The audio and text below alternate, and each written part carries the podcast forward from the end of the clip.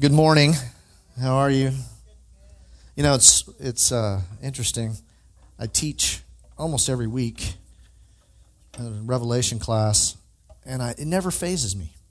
Just. Doing this is nerve wracking for some reason, and I don't know why. But uh, anyway, uh, you know, I always tell my kids I'm so nervous, and they always go, "No, you're not."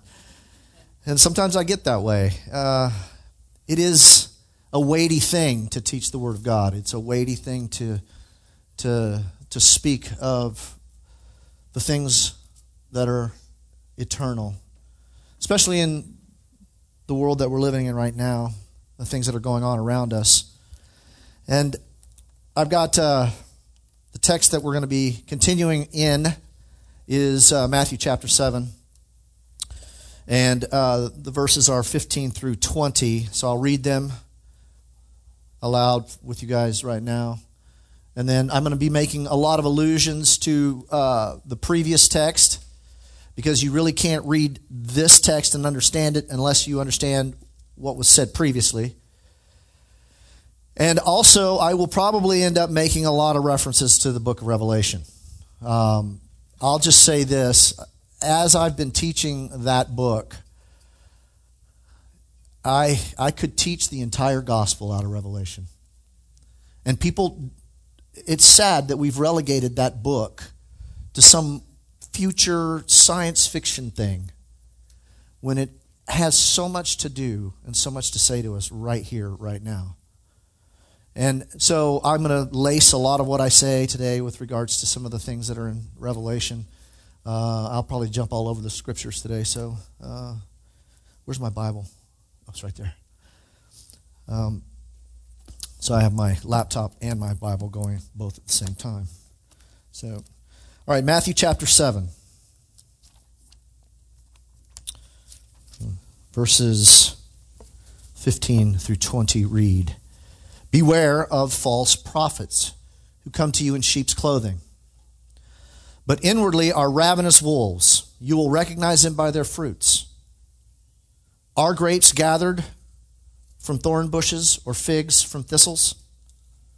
So every healthy tree bears good fruit, but the diseased tree bears bad fruit. A healthy tree cannot bear bad fruit, nor can a diseased tree bear good fruit.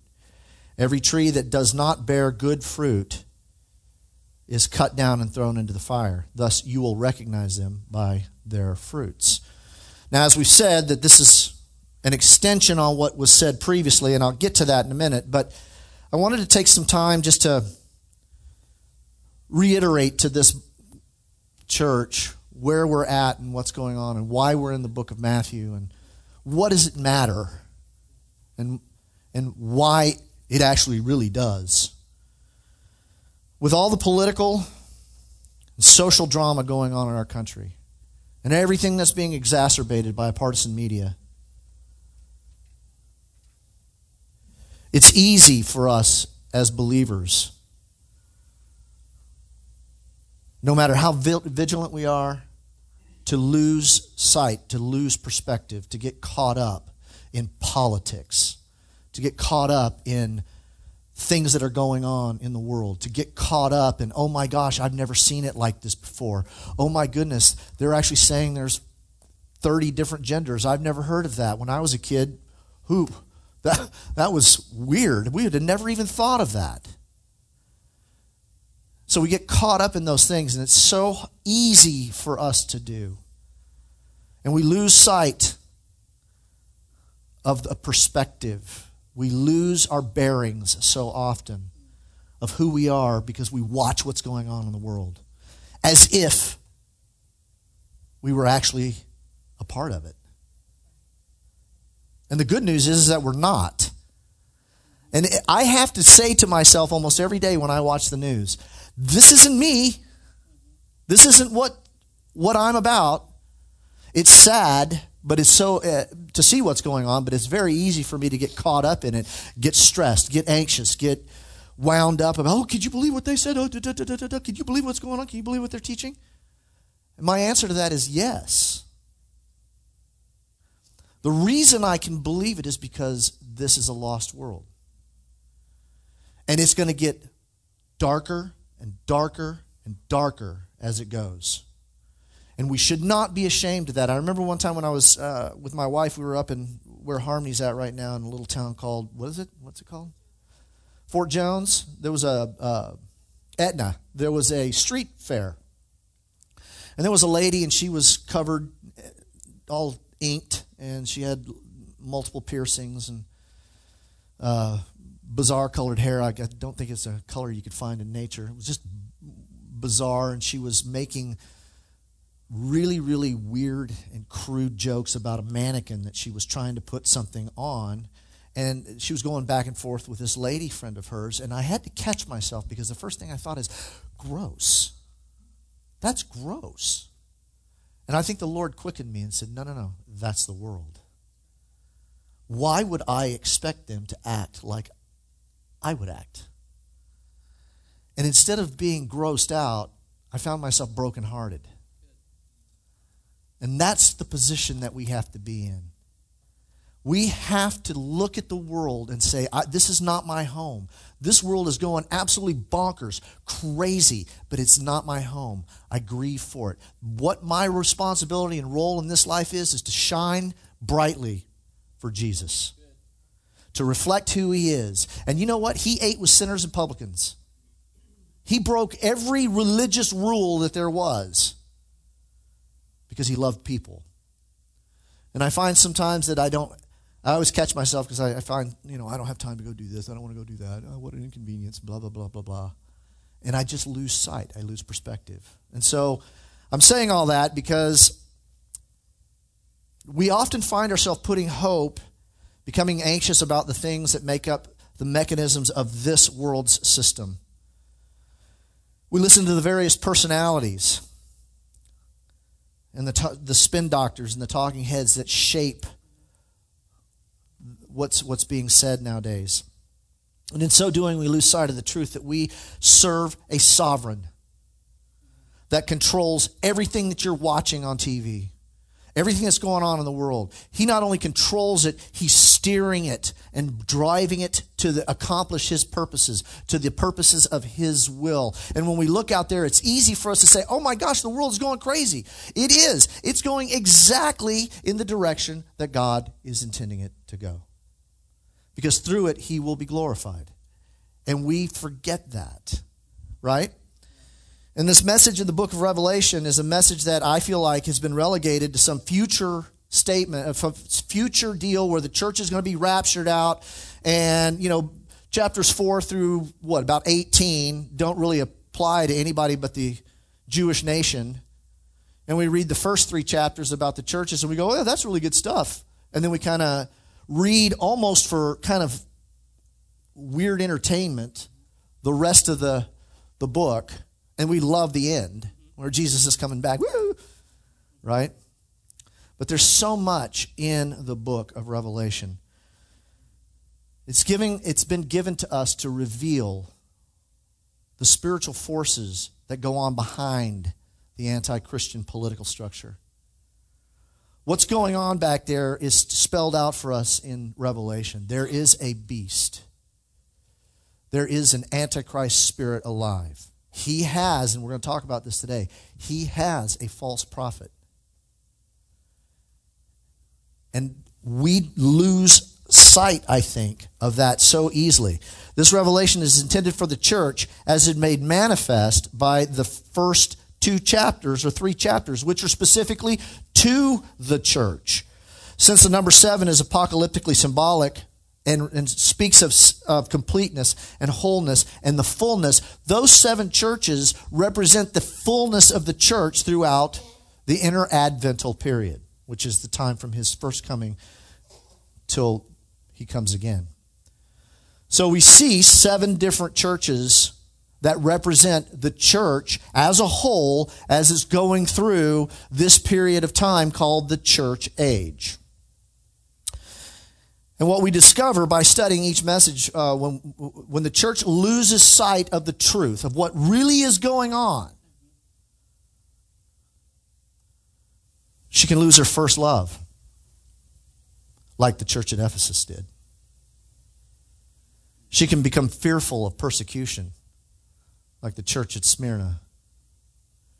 She can become tolerant of the surrounding culture in the face of threat, like the Pergamums did. Pergamanians, Pergam, whatever. She can become compromised and engage in sin when, when sound doctrine is not maintained, like those in Thyatira. She can become so obscure, innocuous, and benign that she has no effect on the world around her and, in effect, dies like Sardis. She can become, she can actually begin to look so much like the world and act so much like the world that she's indistinguishable from the world, like Laodicea. And we live right in the middle of it. And so the words that Jesus is saying to these churches are words to us. This is going on. Don't become like this. Maintain your first love. Don't tolerate these things. Don't tolerate compromise. Don't get yourself in, in, enamored with the things of the world. Don't try to look like the world. Especially don't try to make friends with them. For when they say peace, peace. And what we always seem to forget is that these two kingdoms don't play nice together. So there's no, there's no way that we should have this camaraderie between the kingdom of God and the kingdom of the earth. And we try so hard, don't we? So many ways we try to we try to figure out how to just buddy up to it or snuggle up to it or see how close to the edge we can get or whatever. And we lose our we lose our our uh, our salt. So I say this to remind us that this is why we're studying Matthew to see the kingdom of God and its, and its invasion of and ultimate victory over the kingdom of the beast through the incarnation of the Son of God. To understand the intrinsic hostility between these two kingdoms and to warn against any ideology, theology, philosophy, or charismatic public figure who would declare otherwise. Now, concerning the times and the seasons, brothers, you have no need to have anything written to you, for you yourselves are fully aware that the day of the Lord will come like a thief, while people are saying, Peace, peace. To teach the church in the last days to understand the struggle that they are in by default, by default, and equip them with the necessary truth by which to stand against the spirit of the Antichrist that permeates our culture and I don't know if you guys, oh, and finally, just to say that these two kingdoms, as I've just said, do not play nice together. They don't co- coexist. They don't. There is intrinsic and necessary hostility. Can darkness and light dwell together? The answer to that is no.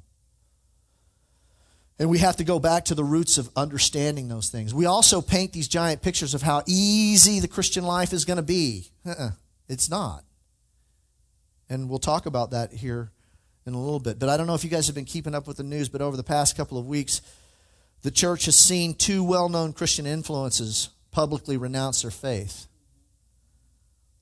The author, what's his name? Joshua Harris, wrote a book. I, I, have never read it, but uh, apparently it's a pretty popular book. Just say no to dating or something like that. Yeah, kiss dating goodbye. And just recently, Hillsong singer songwriter my, my, uh, Marty Sampson publicly denied his faith. Both of them. In response to this, John Cooper, who is the lead singer of Skillet, had this to say We are in a dangerous place when the church is looking to 20 year old worship singers to be our source of faith. We now have a church culture that learns who God is from singing modern praise songs rather than teaching the word.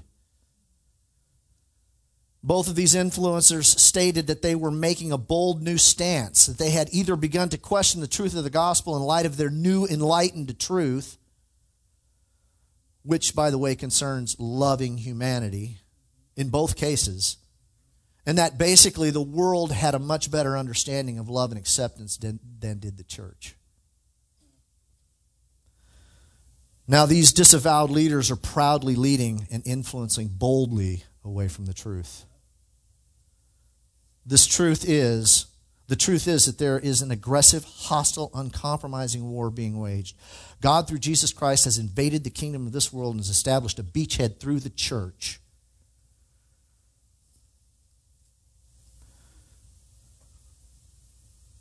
And these disavowed leaders, uh, and I just said that. Uh, and the world hates the church and all that she stands for. Now, I say this because it is salient to what we're going to talk about today. Now, I read the text. Now, let's go back and read what was said previously in verses 13 and 14. Enter by the narrow gate, for the gate is wide and the way is easy that leads to destruction. And those who enter by it are many. For the gate is narrow and the way is hard that leads to life, and those who find it are few. Mm. Most commentators understand verses 15 through 20 to be a direct ex- extension of what is said in these two verses. That the gate chosen, or that the gate, the roadway that you find yourself on, and the gateway that you're moving toward is often influenced strongly by what Jesus here calls false prophets.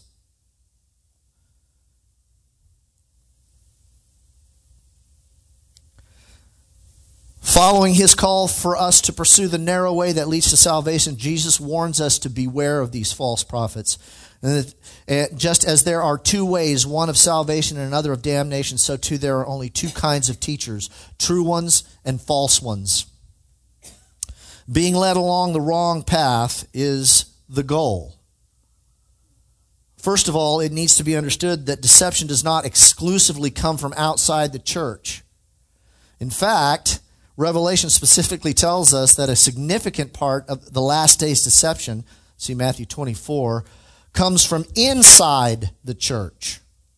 So there is an outward press that we get quite a bit, right? The world, the systems, the economy, uh, social justice, all of this stuff is raining in on us from, from the outside. But then there is what's called false prophet that has worked its way into the church and is doing things like saying, hey, we need to widen the road. Because more people, after all, will find it if we do so. So they're making it easier and easier. They're teaching things that are easy. Come to Jesus, be wealthy. Come to Jesus, things will you'll find yourself. Come to Jesus and you'll be blessed. Come to Jesus and all of that. All of those are sometimes true. But that's not the point. We see two churches in the book of Revelation that had this exact thing happen to them Pergamum and Thyatira. Pergamum, Jesus says this, but I have a few things against you. You have some who hold there to the teachings of Balaam, who taught Balak to put a stumbling block before the sons of Israel, so that they might eat food sacrificed to idols and practice sexual immorality. So you also have some who hold to the teaching of the Nicolaitans. Now, basically, they had permitted, they knew these people were in teaching among them, and they just permitted it. They just let them continue on. And they their whole deal was if you just become a little bit more tolerant, if you just widen the road a little bit, you'll have so much more success. Your church will be bigger. Your offering might be a little bigger. People might come to know Jesus Christ if we just take off some of these restraints and broaden this road. Bar, uh, George Bernard Shaw wrote this Beware of false knowledge, it is more dangerous than ignorance. This is a, uh, this what, what's going on here is a reference to the internal compromise with false teaching. Though the Pergamum church had withstood the external threat of Rome and the imperial cult, they had at the same time allowed false doctrine to arise from within them. Balaam in the Old Testament was an Old Testament prophet for hire, and he was the one who advised Balak, the king of Moab, to induce the Israelites into idol worship so that they would lose the protection of God. This incident made such an impact on subsequent generations that it became proverbial for spiritual decline. We also had another church that was doing the same thing, Thyatira. What did they do? I have this against you. You tolerate that woman Jezebel who calls herself a prophetess and is teaching and seducing my servants to practice the same things sexual immorality and idol worship. And in both of these places, it sounded great. In Pergamum, it was look, if you don't go to participate in these things, you're going to lose your, your income, you'll lose your jobs. Because they were, uh, they were all uh, associated with various uh, merchandising guilds, and each one of them had a patron, a patron god. And in order to be a part of the guild and to do business, you had to go and be a part, of their idol participation. You had to you had to be involved. And so the church was basically saying, "Listen, you really don't need to do that. Really, it's okay. Let's widen the road here. You don't need to exclude yourself from these things." It's just it's just a thing anyway. You just go, you eat, it's, you know, whatever. And they bought into it. Same thing at Thyatira. Only this was a little bit different. What they were saying was, hey, we're going to expand our knowledge. In order for you to be effective, you have to participate in. How can you talk about these things unless you know of what you speak? And so the Jezebel spirit in this church was enticing people to engage in these kind of activities by saying that it was spiritually to their benefit. Let's widen the road. Let's widen the road. More people. You don't have to give up anything. Just widen the road.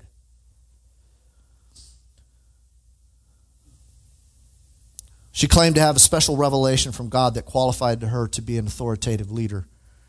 Jezebel is current, uh, certainly a local expression of the harlot in Babel, uh, of the harlot Babylon, who makes her appearance in chapter 17 of Revelation. Being able to distinguish these teachers from one another is vital if we want to promote our spiritual well-being. Otherwise, false prophets will lead us into destruction. We have to be on our game, right? And this is what Jesus is saying here. Beware false prophets. You'll know them how?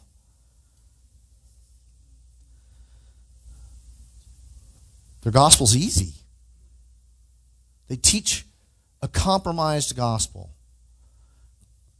Wide is the road, right? Leads to destruction. Come on, it's okay. We'll just move this over a little bit here. Pretty soon you you look exactly like everybody else out there and you're on the wide path going right to the same place they are. So that's what Jesus is saying. False prophets who teach another gospel. They look like sheep. They are ravenous wolves in sheep's clothing.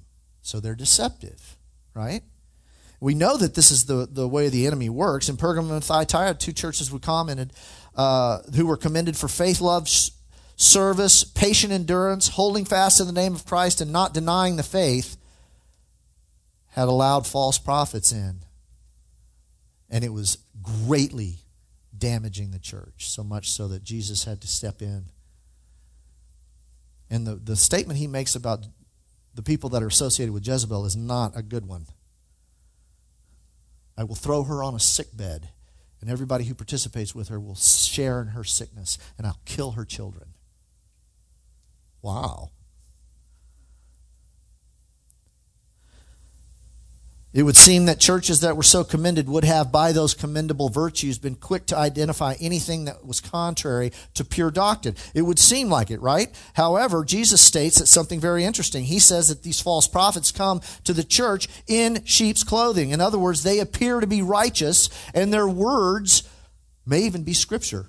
How many of you have heard recently people in the media trying to quote scripture, trying to tell the church how they need to be loving? Right? But you know what's funny is, is that I actually hear that from within the church too. I actually hear people within the church saying that very thing. Two people that I just mentioned were once upon a time spot on.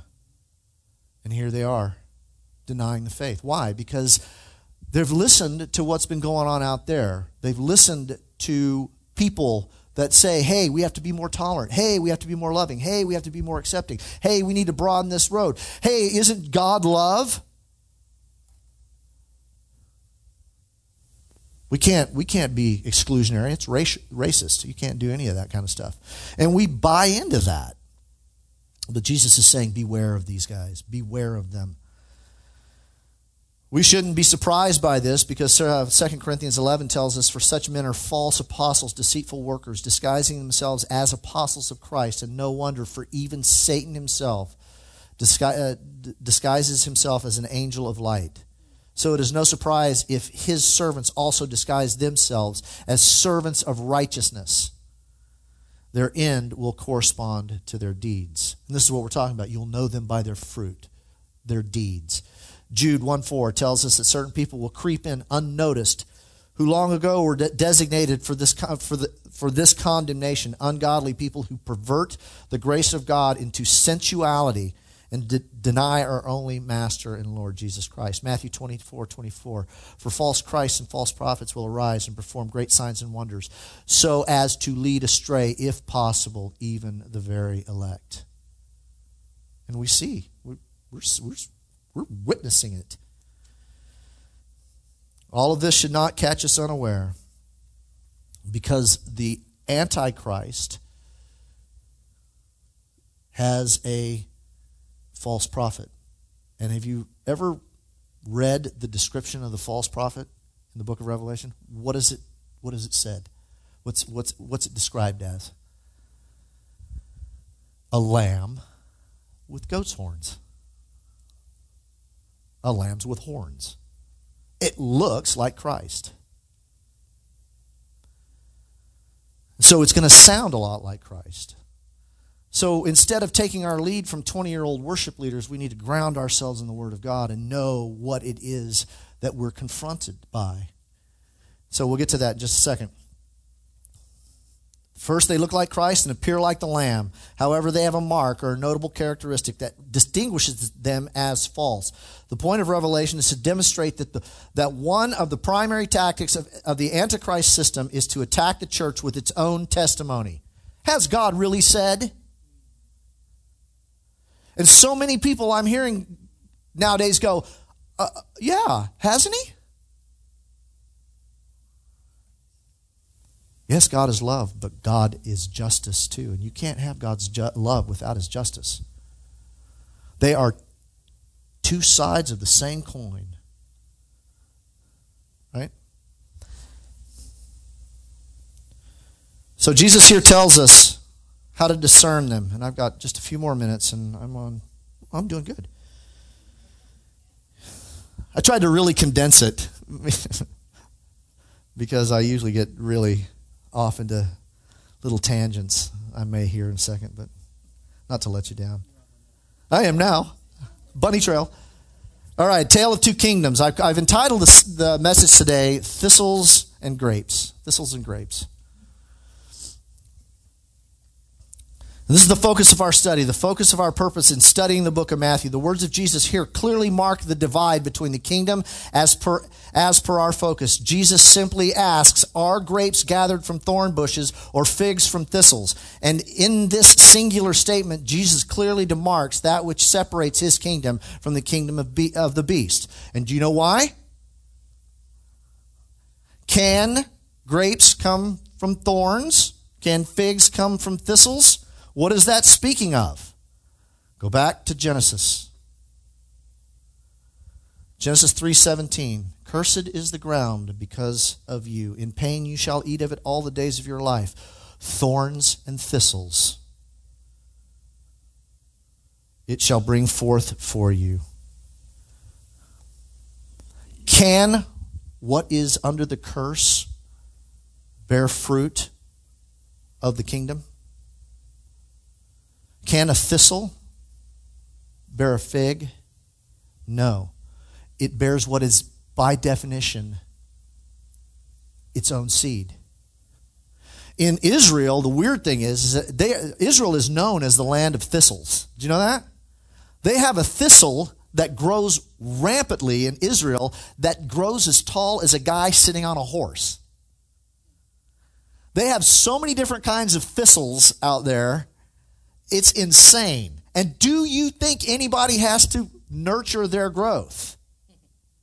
Do you think anybody's out there? I'm the thistle farmer. plant some thistles over here. Got to prune the thistle. Let me ask you a question. Do you have to do anything to get dandelions in your yard? Not a thing. But do you have to work to get the, pro, the produce of the vine? That's right. Wide is the path, wide are the thistles, wide is the way of the curse.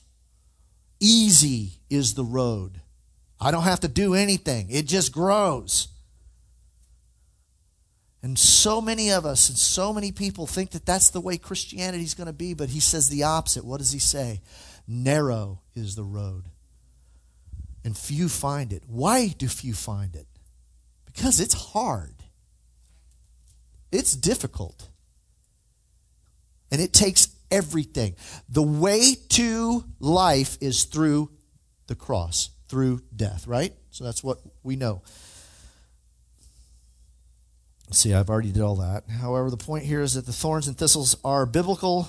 Uh, they're a byproduct of the fall.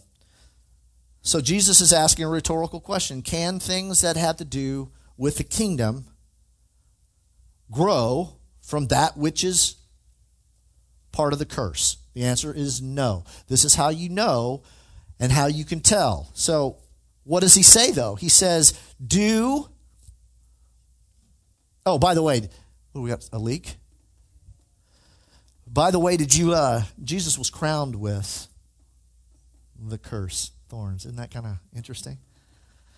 So we got a leak going on over here. But now he says something that's interesting. And so what he's doing is he's juxtaposing two things thorns and thistles, figs and grapes. What are figs and grapes? These are the fruit of the kingdom. And each one bears a very significant uh, has a significant meaning with regards to the kingdom. Think about it for a second. The Old Testament grapes and figs are mentioned together a lot, especially in regards to the new creation or the or of the promised land. They have then an eschatological significance. Grapes, grapes uh, vines are commonly used as a metaphor for children of God, peoples of, or the people of God. They are blessed and they grow and progress just as vines climb in the vineyard. In the Old Testament, grapes symbolized God's relationship with his people. Grapes are also common metaphor for something blessed and good. It, can, it symbolizes prosperity, especially the prosperity of the new creation. Consider the gigantic cluster of grapes brought back by the Canaanite spies. It was massive. You know what else they brought back? Figs. Fruit of the new kingdom. But how did they how do you have to get the fruit of the new kingdom? They didn't stand on the borders and yell at people, "Get out, it's our land." You had to fight for it. Right? So what they were saying is, look, here's the deposit. Ooh, doesn't that sound familiar? We each have a what? Deposit of the new creation by the Holy Spirit within us. Here's the deposit. There's the land. Now you have to go fight. Another very interesting things. What do grapes? One of the significant things we do every Sunday. What are grapes? The wine. And what does that signify? the blood of Christ.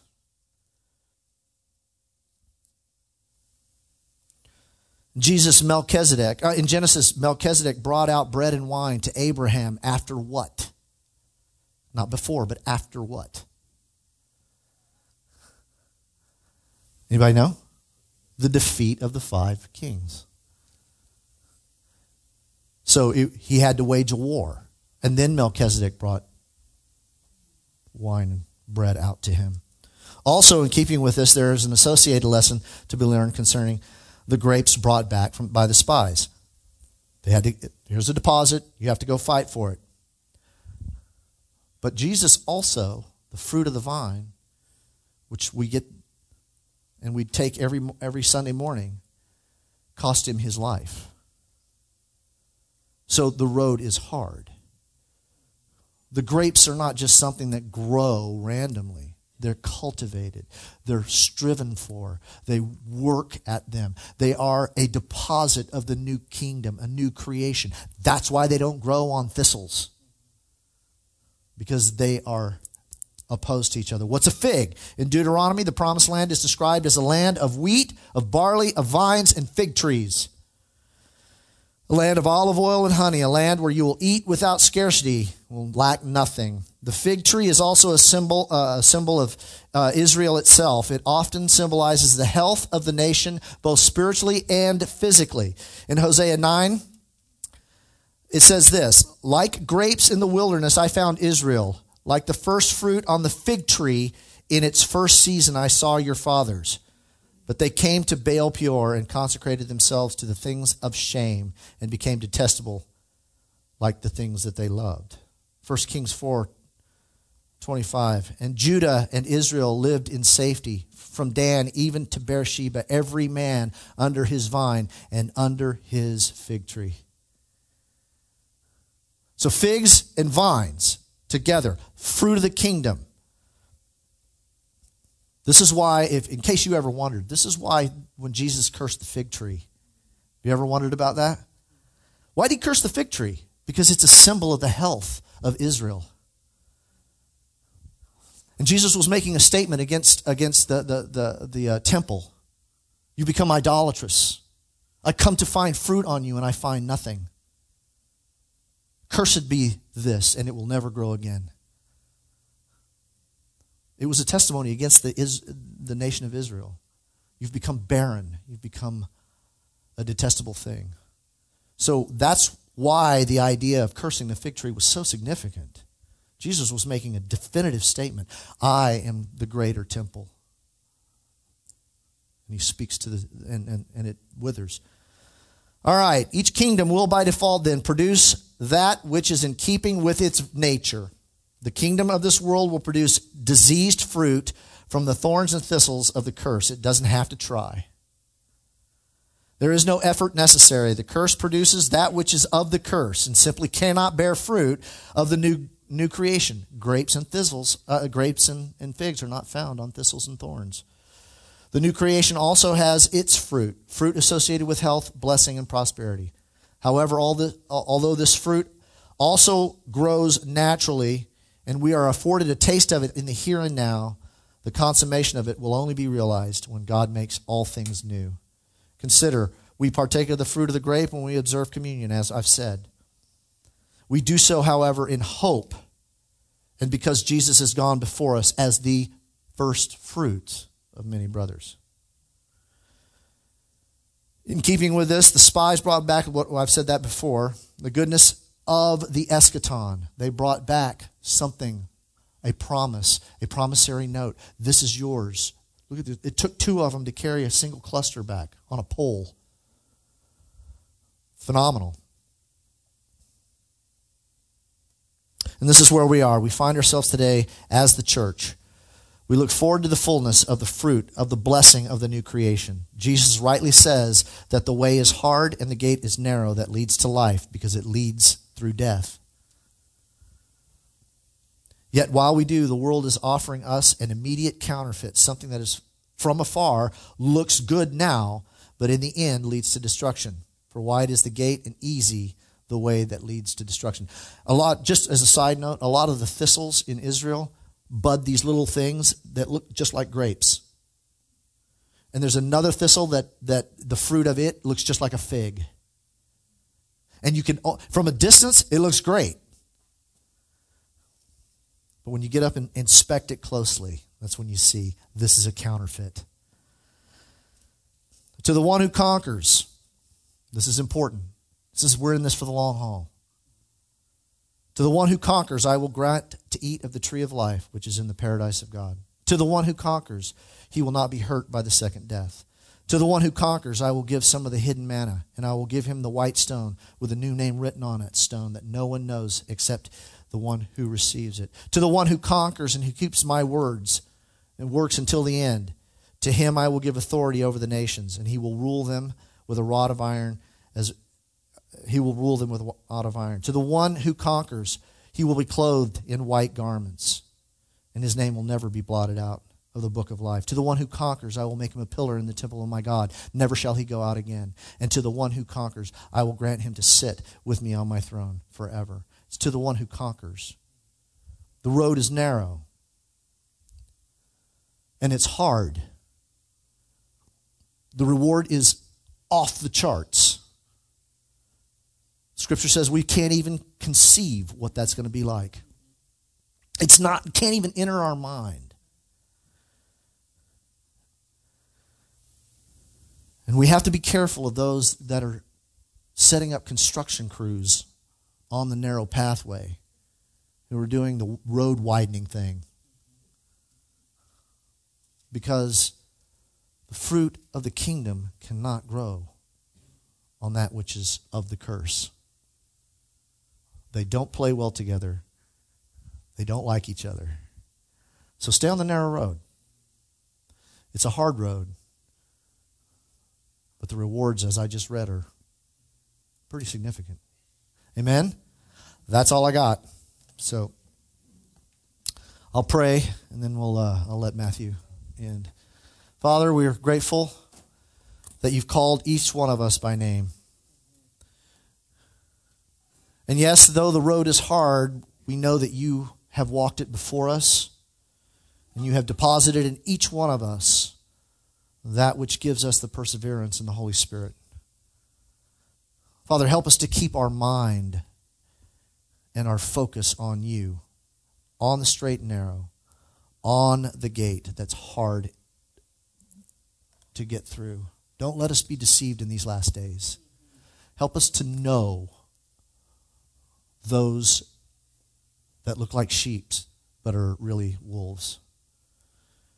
We love you this morning. We pray that you would add your spirit to the teaching of the word. In Jesus' name, amen.